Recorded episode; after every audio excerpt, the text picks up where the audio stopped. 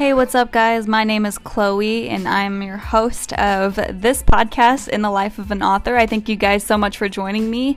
We all have that one book that grabs us by the heart and rips it out of our chest. We all have those books that make us laugh, those books that make us teary eyed and make our heart full. Well, this on here is going to be book recommendations and what it is like to be an author and self publish your own book.